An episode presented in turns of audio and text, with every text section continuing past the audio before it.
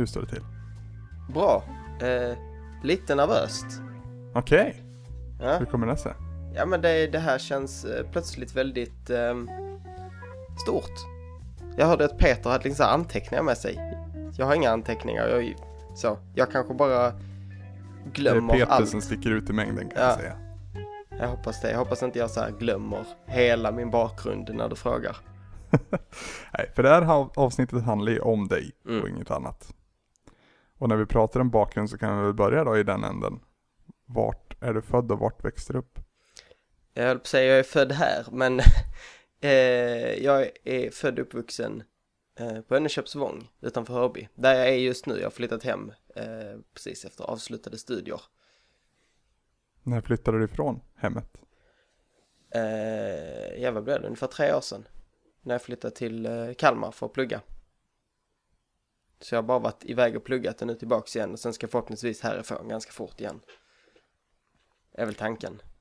Men det var tre år du bodde i Kalmar då, så då Ja. bodde du i, du växt, bodde och växte upp på samma ställe så att säga. Ja, jag har bott här hela mitt liv fram tills för tre år sedan då. Hur ser din familj ut? Eh, jag har en mamma, en pappa och en bror. Det är en väldigt eh, klassisk svensk familj.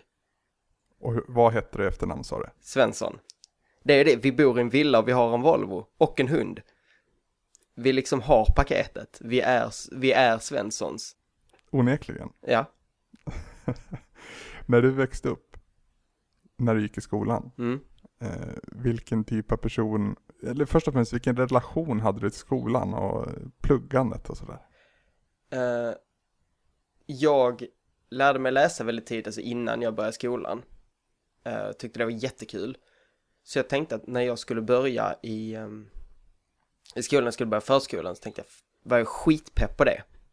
För att nu vet jag inte hur det ser ut nu, för att nu heter väl dagis förskola, men då var det dagis och sen var det förskolan när var sex år gammal och sen började man i ettan. Eh, men när jag skulle gå från dagis till förskola så var jag så här skitpepp. För att man skulle börja lära sig saker, det var skola. Och sen var det inte så, utan det var så dumt. Jag, min, alltså jag, jag minns att jag, det var det väl inte så, men jag sex år gammal kände mig så här smartare än lärarna. För att de lärde bara ut dumma saker som det här är en triangel. Jag bara, ja, jag vet. Och blev skitarg, vilket inledde de första fyra åren kanske min skolgång, där jag var väldigt arg väldigt mycket. Och då var du arg då på att du inte fick lära dig saker eller? Det började väl det, sen var jag bara allmänt arg på skolan för allt möjligt. Jag var, jag var, jag var arg mycket. Som liten i skolan. Men var det i klassrum eller var det liksom i ditt liv under hela den här perioden? Mestadels i klassrummet. Ja, lite hemma också, men det var bara för att min bror var, som lillebröder ofta är, så här skitjobbig. Men i skolan var det mycket, alltså jag, jag tyck, då tyckte jag inte om skolan.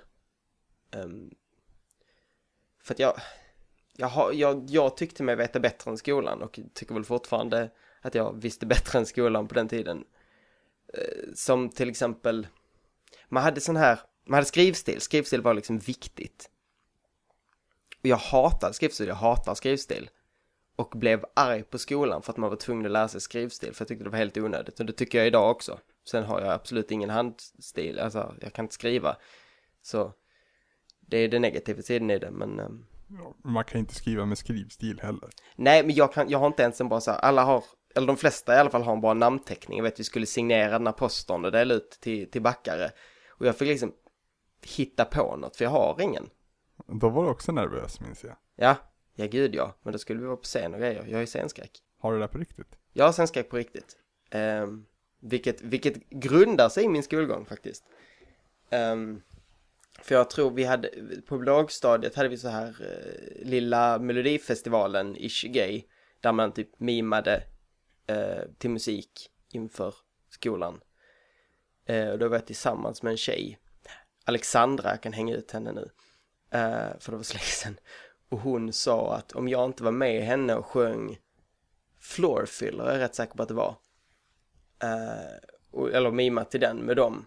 Så eh, skulle hon göra slut. Och så gjorde vi det och jag frös inför hela skolan. Det stod helt still. Och sen gjorde hon slut med mig ändå. Och det, det har liksom hängt kvar. Jag kan fortfarande inte gå upp på en scen. Så floorfiller ska man akta sig för att spela på festen? Alltså, ja, alltså jag så här, det spänner hela ryggen typ. Floor, var det typ 18s? Det var väl det tror jag. D- när de gjorde liksom egna låtar, gick ifrån att covera ABBA.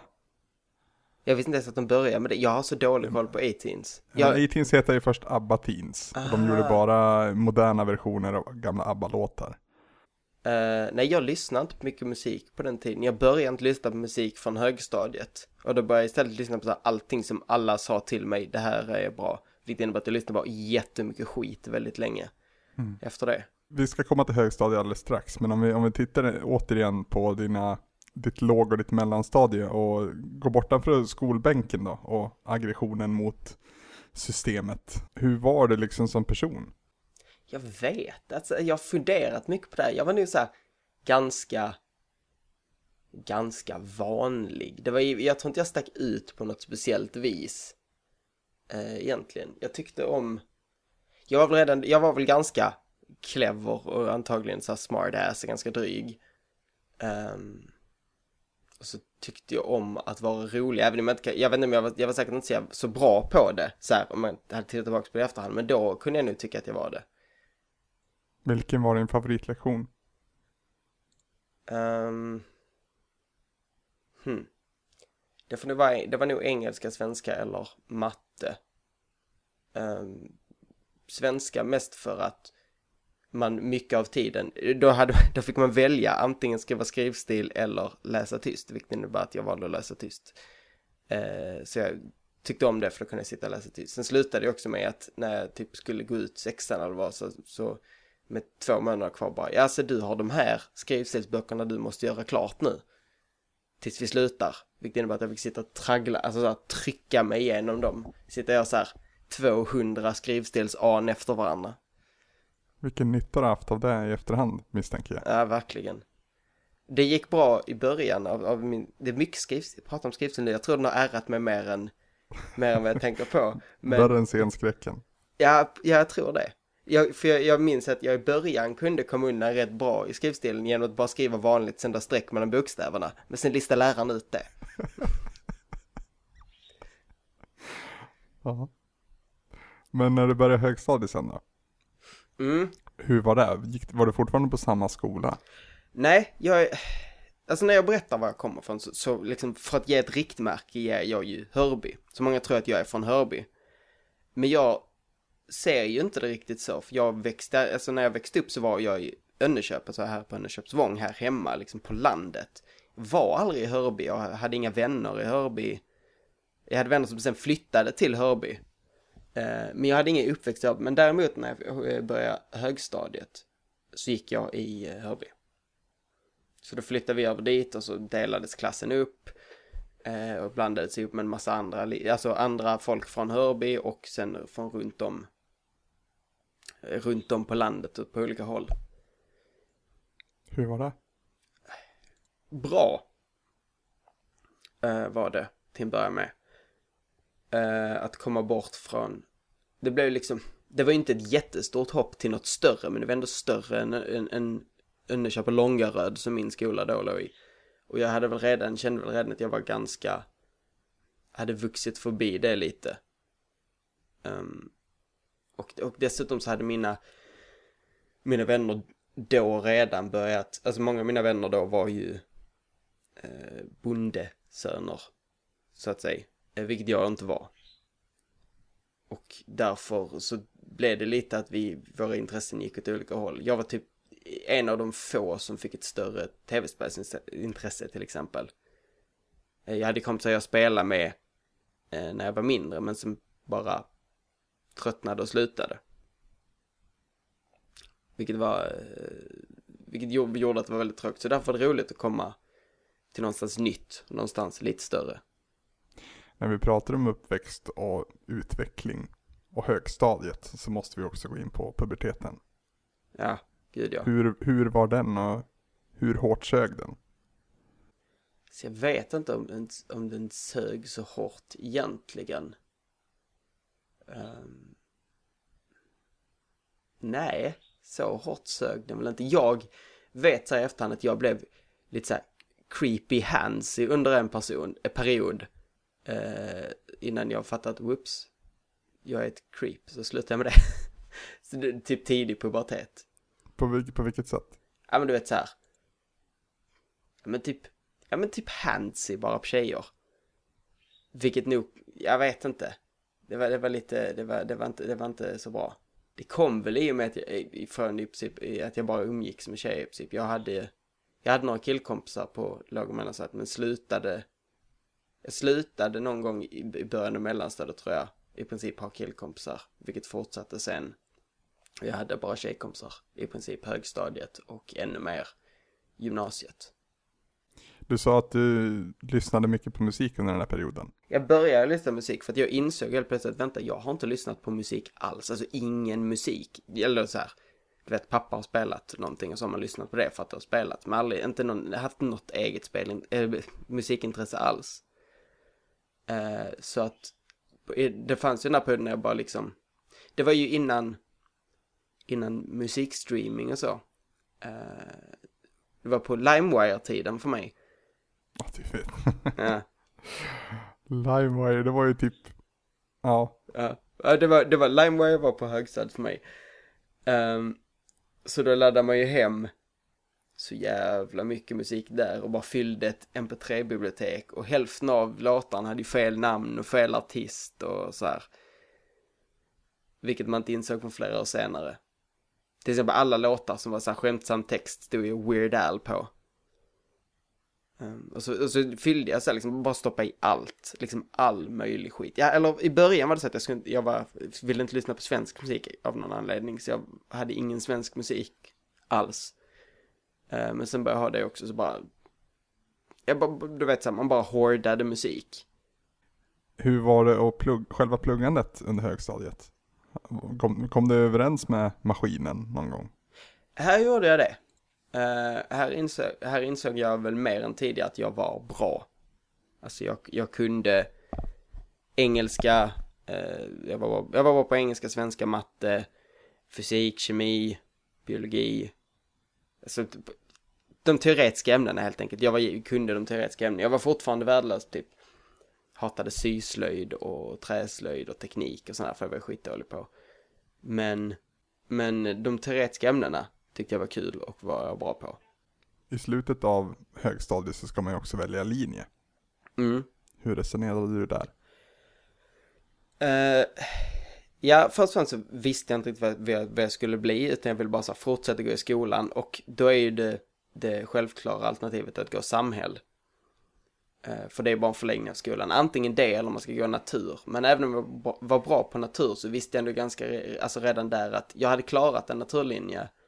Men jag ville inte jobba med någonting inom det. Alltså det, det, det, det var inte på väg åt något håll som jag ville. Och det var också då jag insåg att det som jag faktiskt var bra på, alltså min enda stora kvalitet, det var att jag kunde skriva. Eh, så jag gick på en, eh, en linje med journalistinriktning. Redan där. Och vart var det här någonstans? I Lund, Karl Adolf Agard universitet, eh, Karl, universitetet, Karl, Ag- Karl Adolf Agard gymnasiet, ett jättelitet gymnasium med tre klasser. Okej. Alltså tre, tre klasser i varje årskurs. Mm. Ehm, och det var ju fantastiskt. Inte un, univers- eller gymnasiet, nu säger jag universitet. Gymnasiet var ju inte fantastiskt, det var ju helt okej. Ehm, men det var fantastiskt att komma ifrån Hörby och komma till Lund. Och det var väl lite där jag ble, alltså blev en människa på ett annat sätt. Alltså du vet, du vet man har den här perioden i sitt liv när man helt plötsligt slutar vara Alltså när, när man på något vis blir medveten om saker. Det var typ där. Okej. Det angränsar väl lite till nästa fråga på mitt, mitt papper. Men det är liksom när kom du på vad du ville vara och hur nådde du dit? Alltså, och du nämnde ju att redan under högstadiet så visste du att du ville skriva. Mm. Och sen valde du då journalistiklinje och det var lite här du hittade ditt kall då menar du? Ja, lite. Eh, sen, om, sen om det var just journalistiken, det vet jag fortfarande inte. Men jag vill ju skriva och journalistiken är ju ett bra sätt att göra det.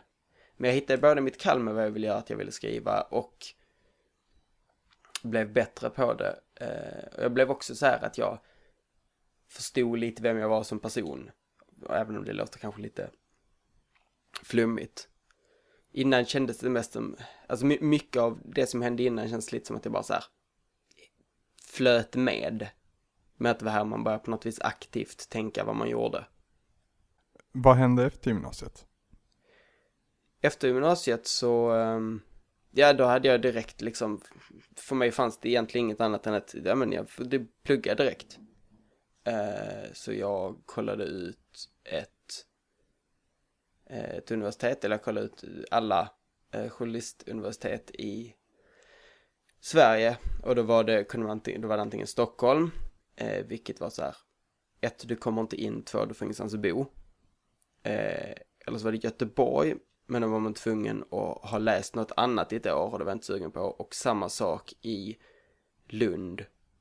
Och sen fanns det i, är det Umeå eller något sånt där. Södertälje, så ja, någonstans långt åt helvete upp. Södertälje och Umeå är verkligen inte samma sak, vill jag bara poängtera. Ja, nej, det är det inte, men det är någonstans uppåt, helt enkelt. Uh, jag minns inte, det var jättelänge sedan.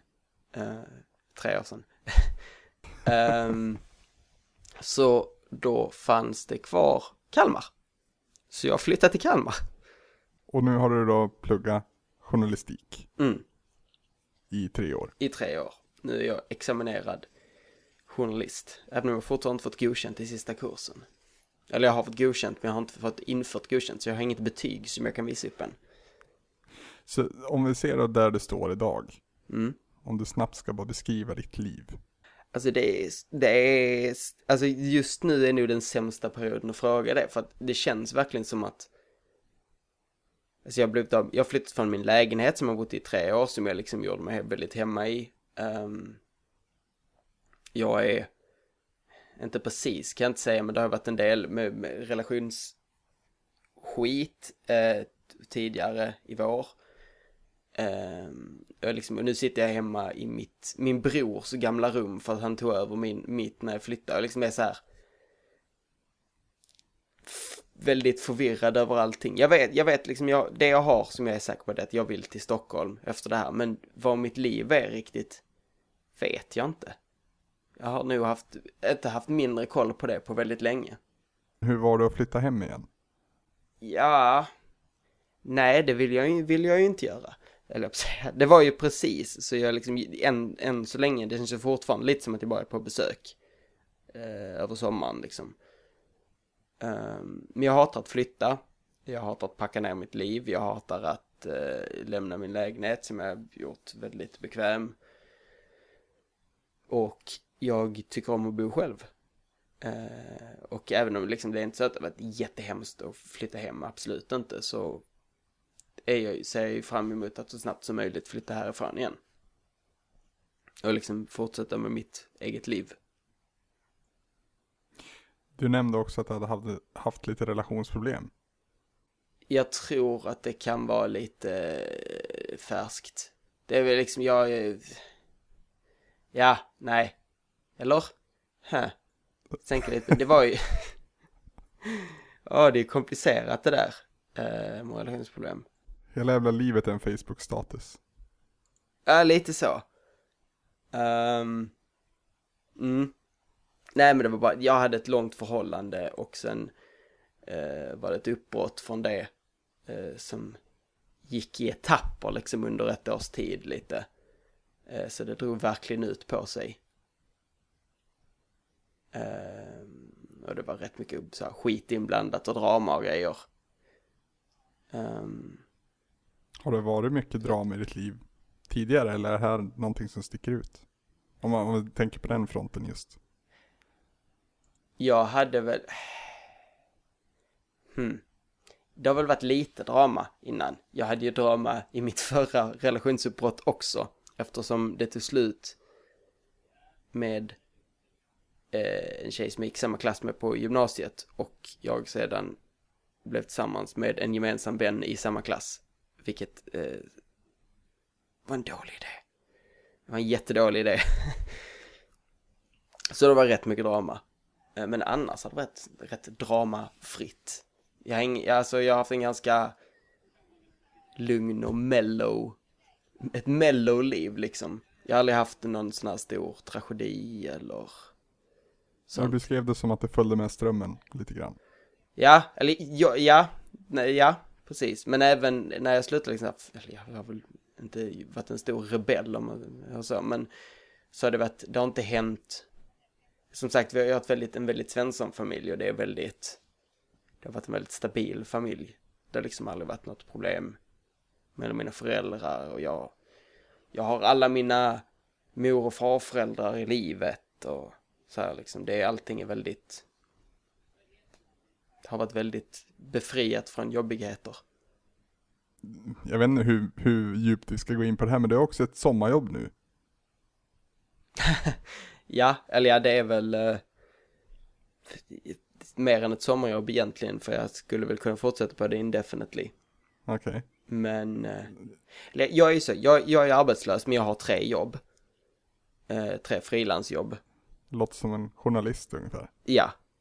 Eh, och inget av dem betalar särskilt bra. Och det jag har fått nu, som jag inte ska prata så mycket om, men i och för sig, det här avsnittet kommer ganska sent. Och förhoppningsvis har jag slutat med det då, för jag ska sluta med det snart. Om de inte drastiskt höjer min lön. Men jag skriver ju textreklam. Alltså eh, reklam dolt i eh, redaktionellt material. Sånt som vi på Svampriket aldrig skulle publicera för att vi tycker det är för fult. Sånt skriver jag för eh, vansinnigt lite pengar i, eh, i eh, timmen. Känner du att du har, du har lyckats med livet då, förstår jag? Nej, alltså det är väldigt själadödande. Man mår, mår väldigt dåligt medan man gör det efteråt. Och titt, man tittar liksom på det man, håller på, man har skrivit och bara det här är så dåligt och så hemskt. Samtidigt har du också flyttat hem till föräldrarna. Mm. Så det är lite, det är- det är en ganska trökig period så. Sen är det ju sommar och liksom, det är lite som sommarlov också även om jag söker jobb och jobbar lite. Och så, du vet, eller jag vet inte om du vet, men när det, så är det i alla fall här när jag kommer hem så är det liksom, är föräldrarna, hela, det är hela tiden någonting man borde ha gjort och så, hur många jobb har du sökt, har du fått något jobb än? Har du klippt dig? Uh, dammsug, töm diskmaskin, alltså eh, visst dammsug, men, men så här, det är alltid ut och, ut och spring lite. Typ, var nyttig och duktig och fixa allting. Som föräldrar ju är. Och det är lite skönt, väldigt skönt att slippa det när man bodde själv. Så att låta disken stå framme och absolut aldrig vara ute och springa och skjuta upp att söka jobb till imorgon och du vet sånt här. Du nämnde under uppväxten också att eh, tv-spel vart ett allt större intresse. Mm. När började det? Blir ett mer seriöst, eller först och främst, hur började ditt intresse? Jag vet inte hur det började egentligen för att jag, jag spelade liksom hos, jag hade, väl- intresset har väl alltid funnits där. Så, men, ehm, men jag hade, det tog ganska lång tid innan jag hade en egen konsol. Mina föräldrar hade inga konsoler eller så. Men jag spelade hos kompisar eh, som hade Super Nintendo, jag hade en, en eh, morbror, eller ingift morbror, som hade ett Super Nintendo. Eh, vi hade grannar eh, som hade ett Playstation 1 med Spyro the Dragon. Ehm, um, och så, här, så jag spelade liksom på, på många olika sätt och så hade vi någon dator här så där jag spelade något dåligt. Men när det blev på riktigt eller så när jag började spela mer var väl när vi fick ett eh, Playstation 2. Jag och min bror, ett gemensamt. Börja på Playstation 2. Det är, jag vet, det är, jätte- det är först, en del är att jag är ung och en annan del är att jag fick ju en konsol sent. Jag menar, jag hade ju kompisar som hade Playstation 1. Eh, och Nintendo 64, någon också. Men, ehm, jag, nej, jag började med Playstation 2. Det var konstigt av mig. Eller jag hade Gameboy innan dess. Det hade jag. Gameboy Color. Okej. Men annars inget. Hur kom det sig att du började skriva om spel? Ja, alltså, jag spelade lite grann, eller det är rätt- mycket, jag tyckte det var liksom ett, ett fritidsintresse, men jag hade ingen tanke alls om att skriva om spel. Eller som alla unga människor med ett spelintresse så fanns det väl tanken där att shit, få betalt för att spela tv-spel och skriva om det. Fan vad ball. Eh, inte för att jag har betalt nu men ja. Um, men jag bloggade. Jag hade en personlig blogg eh, med väldigt få läsare så jag bestämde mig för att jag började dubbelposta mina bloggar på eh, Game Reactor. För att det var typ den spelsidan jag visste om fanns på den tiden. Eh, och skrev där för att då fick man fler som läste. Eh, och så en dag när jag gick, jag måste gå typ andra året på gymnasiet, så får jag ett meddelande på eh, Game Reactor. Eh, där någon som heter Malin Söderqvist säger att hon ska dra igång den här spelsidan. Eller om hon säger dra igång den igen eller vad hon, vad hon skrev. Och Malin så, Söderberg vill jag bara poängtera. Skrev Söderqvist? Ja. Ja, shit. Jag hade en, en klasskamrat som hette Söderqvist. Ja, det var väldigt förvirrande. Ja, såklart. Och hon... Eh, jag frågade om jag ville... Eh, ville vara med. Vilket jag såklart var jätteuppspelt och väldigt misstänksam för. Eh, för såklart jag ville jag göra det, fast å andra sidan kändes det som att hon försökte driva med mig. Eh, men jag tackade ja och eh, på så sätt så började jag skriva på Game, game Player. Just det. Och där, där var du ju redan i kontakt med i alla fall Samson, Niklas och Peter va? Mm, det bör, när vi började så var vi ju, jag vet inte hur vi började, nu ska vi försöka gå igenom alla som var med där, för det var ju många som sen har gått vidare som var med där. Och då var det, ja, det ju... Var, det, var, det var ett riktigt dream team, det hade väl både Kerstin Alex och eh... Säg det inte, säg det inte. ja, Aldo, Aldo var där. Um, och Chris och eh, Novak. Just det. Eh, ja, och, och Samson då som vi sa. Och sen kom ju eh, Niklas och Peter in ganska sent. Mm.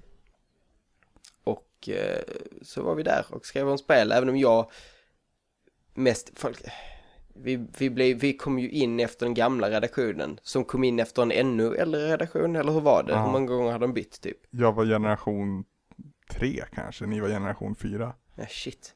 Och sen generation fem var verkligen den, den, den sämsta som bara lät sidan. Den är borta nu va? Den är borta. Ja. Jag... Det är lite sorgligt kan jag tycka. Ja, jag, jag, jag hade mycket texter där som jag inte har sparat någon annanstans. Ja, jag med. Men jag kan inte gå in och hämta. Jag har ju, för att i och för sig jag räddade de flesta av mina för folk, folk tyckte ju inte om oss för att vi hängde ju inte i forumen som man skulle. Däremot bloggade jag en jävla massa. Vilket jag fick väldigt lite uppskattning för från de som var på sidan. Alltså, de, de var gamla läsarna. Men eh, som jag tyckte var väldigt roligt. Det var då jag inledde det här berömda kanske ett tio, men kriget med Aldo. Hur kom det sig? Vi måste ju gå in på det. Hur? Jag vet inte. Det hade någonting med att bevisa att jag var yngst. Uh, och även bäst. Det var liksom de två saker. Jag var tvungen att bevisa att jag var yngst och bäst. Och så... Av någon anledning började jag trashtalka honom på bloggen. Jag, jag minns inte riktigt min motivering bakom det, men det liksom var väldigt logiskt då. Um, så, jag, så jag inledde liksom en lång, en bloggserie där jag bara attackerade honom. Uh, samtidigt som han fullständigt ignorerade mig. För, för mig så var det det här som satte dig på kartan. Men det, det, kan, det kan ju liksom, det var ju mycket klubb för inbördes beundran. Ja, det var ju det. I, i, under min generation på Gameplayer så att säga. Mm. Uh, och det fanns liksom 50-50 kanske på kommentarer och feedback kom ju inifrån. Mm. Ja men typ så var det ju. Jag hade väl trott lite att det skulle vara mer glamoröst än vad det var. Eh, att skriva på en spelsida liksom. Trodde du det även när jag frågade om du ville skriva på svampriket? Nej, då visste jag liksom hur det gick till. Eh, då visste jag vad då, då hade jag skrivit liksom ett tag rätt länge ändå på G Gameplayer, sen ett tag också på Crade. Även om jag aldrig skrev riktigt på Crade, egentligen. Men, eh, men nej, jag hade fått en, jag visste ju då liksom vad det var. Jag visste att vi låg på, att det var liksom på vilken nivå vi låg på. Eh, sen har den nivån höjts ganska avsevärt sen dess. Eller så är det bara du som har fattat grejen. Ja, jo, kanske, men det, alltså, jag vet, det känns som att vi var mer kul fans nu än vad vi hade liksom på gameplay-tiden. Det var inte så många där som man hade, alltså det... Det var mest folk som, som pratade illa om oss vad vi än gjorde för att vi var nya och dåliga. Och inte var som de gamla. Var det jobbigt? Nej, jag sket nog ganska högaktningsfullt i det egentligen. Jag var, jag var ganska nöjd. Jag fick spel och jag eh, fick, vi, spelade dem och recenserade dem. Jag tyckte om att skriva och jag fick blogga och dumma mig. Eh, så jag var nog ganska nöjd. Känner du att du har hittat din publik på svampriket? Mm, jag tror det. Uh, ja, jag har hittat min publik, du vet. Nintendo-fans. Där är min, min klick att sikta på. Jag tror du är en av få som fortfarande hänger upp dig på det. Ja, nu när det här är ute så har jag säkert redan glömt det, men... Men ja, nej, det var väl kanske inte så stort. Det kändes stort då.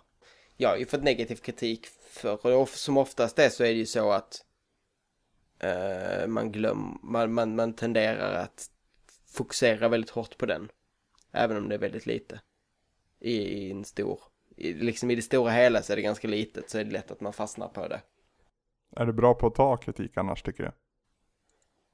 Jag är, jag är bra på att ta konstruktiv kritik och så här i arbetet så, men jag, nej, jag är inte så bra på att ta hat, har jag in, så här internethat har jag insett efter um, eh, när jag var Sweden för några veckor sedan. Um, jag hade ju alltså Sweden-konto på Twitter och eh, blev ju, visst det var jättemånga som tyckte väldigt mycket om mig men också väldigt många som absolut hatade mig. Jag tappade ju följare i liksom så här hur mycket som helst och det var många människor som kände så här, kände sig tvungna att påpeka det att nej, du är dålig, nu avföljer jag dig. Jag bara, tack för att du sa det och inte bara avföljde mig, ditt jävla sopphue. Uh, då, det blev lite, lite jobbigt ibland. Märkte jag. Då märkte jag att jag inte var så bra på det. Fast det är inte så att jag liksom bröt ihop över det heller. Jag vill ju också minnas att du uttryckligen har sagt att du tycker om Twitter. Ja. Att det, är, det är ditt specialansvar på svampriket till exempel, sociala Mm. medier. Mm. Hur kommer det sig? Vet inte. Jag har alltid, sen jag började twittra, eh, efter att jag, när jag insåg vad det var, för först var jag ju en av de som bara. För då, det var när det kallades mikroblogg, så jag bara så, här, man kan inte, man kan inte skriva ett blogginlägg på 160 tecken innan jag inser att vänta, det är inte, det är inte ett blogginlägg du skriver. Um, och när jag väl fattade vad det var så tyckte jag det var roligt. Och det är väl lite det här att det är ganska direkt, det är rätt mycket direkt feedback. Skriver något roligt så är det roligt att se när folk uppskattar det. Fick det mycket roligare nu när jag har fått typ dubbelt så många följare. Ser du dig själv som en rolig person? Ehm, jag tror väl det. Jag vet, jo jag ser nog mig det som, som det. Sen vet jag inte om, eller sen vet jag att många inte tycker det. Men jag tycker jag är rolig. Jag har, jag har ju min humor uppenbarligen. Eh, och jag tycker om att vara rolig och skriva roliga texter. Och eh, så, dumma mig. Nu har vi tittat på vart du står i livet just nu. Mm. Men om vi blickar framåt, du vill ha flyttat till Stockholm sa du? Ja, det är planen. Nästa steg i Stockholm. Om vi blickar lite längre fram då? Har du någonting så här som du känner att du vill göra i ditt liv? Så här bucket list-aktigt? Ehm, ja, om jag skulle komma till den punkten att jag kunde livnära mig som författare så, så hade det varit jävligt nice. Men jag nöjer mig steg ett med att få någonting utgivet på riktigt. Eh, jag har ju fått en bok uh, refuserad. Eh, och har nu skrivit klart en till med en kompis som vi precis ska skicka ut till förlag. Det där ordet du sa förstod inte jag. Refuserad, eh, dissad. T- Tack för att vi fick läsa ditt manus, men tyvärr så eh, har vi inte, kan vi bara ge ut ett visst antal böcker eller tyvärr passar det inte oss eller sådana där. Jag fick skicka ut till tio olika förlag och alla tio, i alla fall jag tror det var sju av dem som svarade mig, sa nej. Men ehm, så är det med första försöket. Och nu har vi gjort ett till. Och ett och ett halvt till. Vi har gjort ett annat projekt som jag också satt ihop till en bok och skickat ut till lite förlag. Vad har de här böckerna handlat om? Den första som jag skrev själv var, eh, det handlar om en man på en, som blir strandsatt på en båt, alltså på en, på en livbåt och fångar upp en fisk som han stoppar i en spann och döper till Eskil. Och så flyter han runt, typ där. Alltså är det dagboksinlägg. Och det var mest ett, alltså det var en typisk på många sätt första, första bok. Ehm, um, vilket att jag samlade mycket grejer jag skrivit innan uh, som jag kunde stoppa in i det här. Uh, och sen, sen, behövde, sen var det inte så, det var ganska lätt, det var inte så mycket jobb med karaktärer och inte så mycket jobb med, med så. Så det var en ganska, en ganska simpel bok. Jag förstår väl så efterhand varför den inte gavs ut. Även om jag fortfarande uppskattar den och fortfarande är ganska nöjd med den så, så förstår jag att den inte blev upplockad. Eh, det andra, det som vi skickat ut nyligen, eh, som är utskickat eh, var bara en samling av eh, bilder och texter vi gjort. Vi har en blogg tillsammans där vi sätter bilder och texter och lite så halv poetiskt, lite svårt, du vet. Um, som vi skrev ihop. Eh, eller han valde ut de som var bäst och satte i en bok och skickade ut till lite serieförlag. Eh, där vi också fått rätt många refuseringar men vi har någon som vi pratar med nu som kanske eventuellt är intresserade. Um, och sen den sista är en... Uh, ja, det börjar väl med, med två idéer. Uh, jag hade idén att nej, men jag vill skriva en bok om någon där jag skriver ena kapitlet och den personen skriver nästa kapitel men skriver annat kapitel. Eh, och han hade en idé om en bok om någon som börjar begå, eh, eller börjar göra så här skit till börja begå brott och börja så här för att få folk att liksom reagera men aldrig, det är aldrig någon som faktiskt sätter dit dem. Alltså att de, de så börjar typ kasta sten på bilar och så blir ungarna bakom dem utskällda. Så blir de sura över det och så börjar de göra värre och värre saker. Eh, och så byggde vi väl vidare på det. Skrev en berättelse som vi eh, ganska nyligen blev färdiga med. Okej. Okay. Är, är det jobbigt att skriva så? Eh, liksom hur, hur ser processen ut? Eh, det var ju helt olika processer. Men den som jag skrev själv var väl så här. Jag har ju inte skrivit en riktig bok, om man säger så, i, i hur, hur, du skriver en bok på riktigt när du, när du är författare. Nämligen att du faktiskt tar dig samman och sätter ner och skriver liksom på riktigt, alltså, alltså verkligen arbetar. Utan jag har varit mer så här, jag skriver lite nu och skriver lite nu. Um, vilket var för att, vilket gick för att första boken inte var var så löst hållen i sin form. Uh, den andra boken den vi skrev ihop skrev vi till 80% ungefär på fyllan. Eh, vi satte oss ner eh, med vars, ett, varsin öl eller ett glas vin och så, och så drack vi och så skrev vi tills vi inte längre liksom kunde fokusera och då gav vi upp för kvällen. Eh, vilket gjorde att det tog rätt lång tid. Det var också ett sätt att umgås då eller? Ja, ja, ja. Uh, vi gjorde, det var liksom, det blev våra, våra, det vi gjorde när vi träffades. Vi satte oss ner och, och skrev och söp och uh, snackade. Och gjorde ja, en hel del annat också. Vi höll på med den här bloggen och lite så här. Vi skapar så jävla många projekt ihop som vi tänker, det här ska vi göra nu. Och du vet så här, det är lite, lite som du gör också. Skapar en massa projekt och sen typ drunknar i det. ja. Ja. Oerhört talande just nu kan jag tala om. Men jag kan inte tala om varför. Nej, okej. Okay. Nej, men jag, I, I feel you. Jag har precis satt igång med ett nytt projekt nu. Som bara så här, detta, detta blir kul. Innan så lång tid det ska ta. Jag bara så här, nej men jag ska göra filmisar av uh, Avengers. Och så valde jag ut så här typ några bilder och så blev det några fler bilder. Så blev det asmånga bilder som jag nu håller på att redigera. Det tar tid. Men uh, det är kul. Mm. Mm. Om du ser till oss på svampriket som kollektiv. Mm. Vart vill du och vad tror du att vi är om några år? Jag vill ju, jag vill ju växa. Så jag, jag tyckte det var kul att växa så långt som jag har gjort. Jag vill ju fortsätta med det. Um, för det är kul att bli större liksom. Och det känns som vi är i en växtfas nu, har varit i en växtfas ett tag. Och det går väldigt bra. Så att jag hade gärna sett att liksom, så skulle vi kunna liksom kanske tjäna lite pengar på det. Eh, hade varit roligt så att man hade kunnat men så att man hade kunnat göra det här i bara lite, alltså lägga lite mer tid på det. För det finns ju en begränsning hur mycket tid man kan lägga när man samtidigt måste jobba och tjäna pengar. Och samtidigt kanske ha något annat fritidsintresse och samtidigt också kanske träffa människor och kanske i ett förhållande. Liksom det blir eh, det blir mycket saker som ska ha tid. Om man då skulle kunna tjäna lite pengar på det hade ju det varit väldigt trevligt.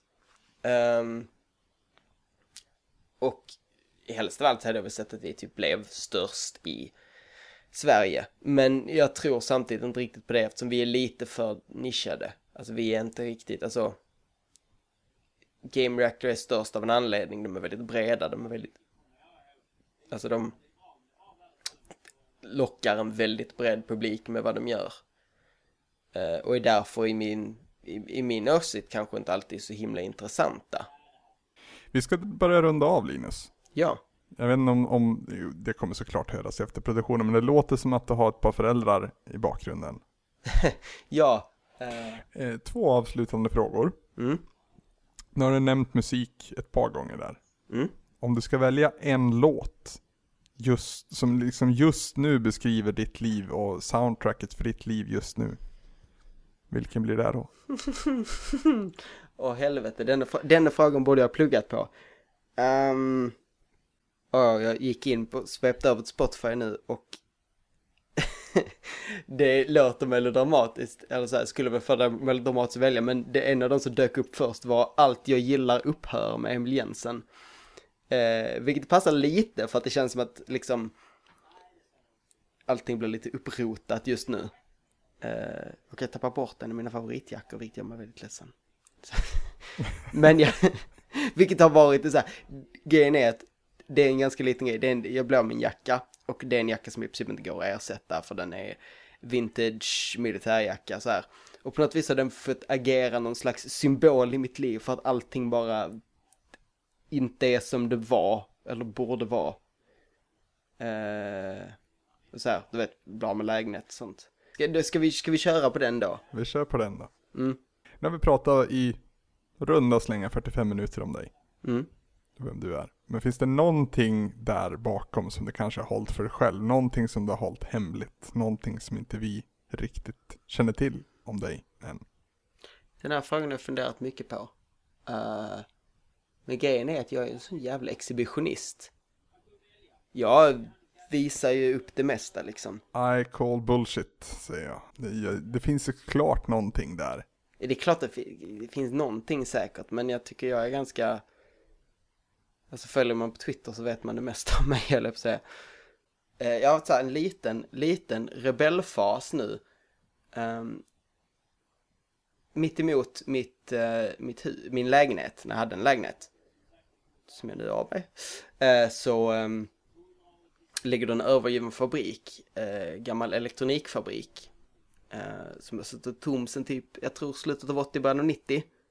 Eh, enorm, och så här, eh, där vi första gången, säkert för två år sedan, eh, bröt oss in, klättrade upp på taket.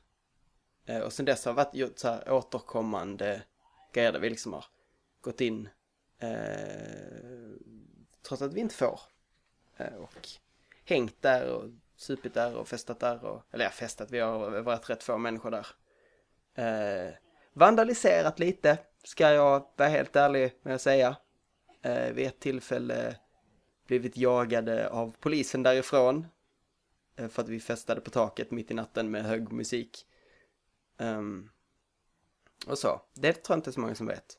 Och nu precis innan vi stack, precis innan jag flyttade så gick vi in och så fönstren ut mot gatan eh, skrev vi, i, med en bokstav vart fönster skrev vi vår loggan till vårt, eh, eller namnet på vårt projekt där vi så här gör bloggar och sånt. Eh, för att liksom visa att huset var vårt. Det taggade huset helt enkelt? Ja. Okej. Okay. Det, det var ett bra svar. Ja, det var lite, lite någonting som inte så många visste. Även om mm. folk har kanske sett bild, lite bilder därifrån. Så har vi varit lite diskreta om vad de kommer få. Nu, nu... Om Kalmarpolisen hör detta så antar jag att de får komma och hämta mig. Eller något. ja, man vet inte vilken, vilken profession våra lyssnare har. Nej. Du, det har varit en väldigt trevlig pratstund Linus. Detsamma. Inte, även om du inte har pratat så mycket. Nej, men det är inte heller tanken. Nej. Jag, har, jag har pratat tillräckligt i mitt avsnitt kan jag säga. Jag kan Eh, tänka mitt, mitt avsnitt, jag tror jag saknar lite mörker i mitt avsnitt. Jag tror jag är lite för ung för att ha det där. Hade jag liksom, jag, jag hade kanske kunnat prata mer om det som varit skit om det hade gått några fler år. Eh, för att det har ju varit saker som varit skit men som jag ja, kanske... sen kan man inte ha nio avsnitt om mörker heller. Det är, tanken Nej. är att vi ska lära känna dig. Ja, jo i och för sig. Men, eh, ja, jo kanske. Jag hoppas i alla fall att du har en fortsatt trevlig, bra sommar trots ditt själsdödande jobb. Ja, eh, det ska jag nog ha. Så hoppas jag att de som lyssnar har en riktigt god sommar ute i stugorna. Hej då Linus! Hej då!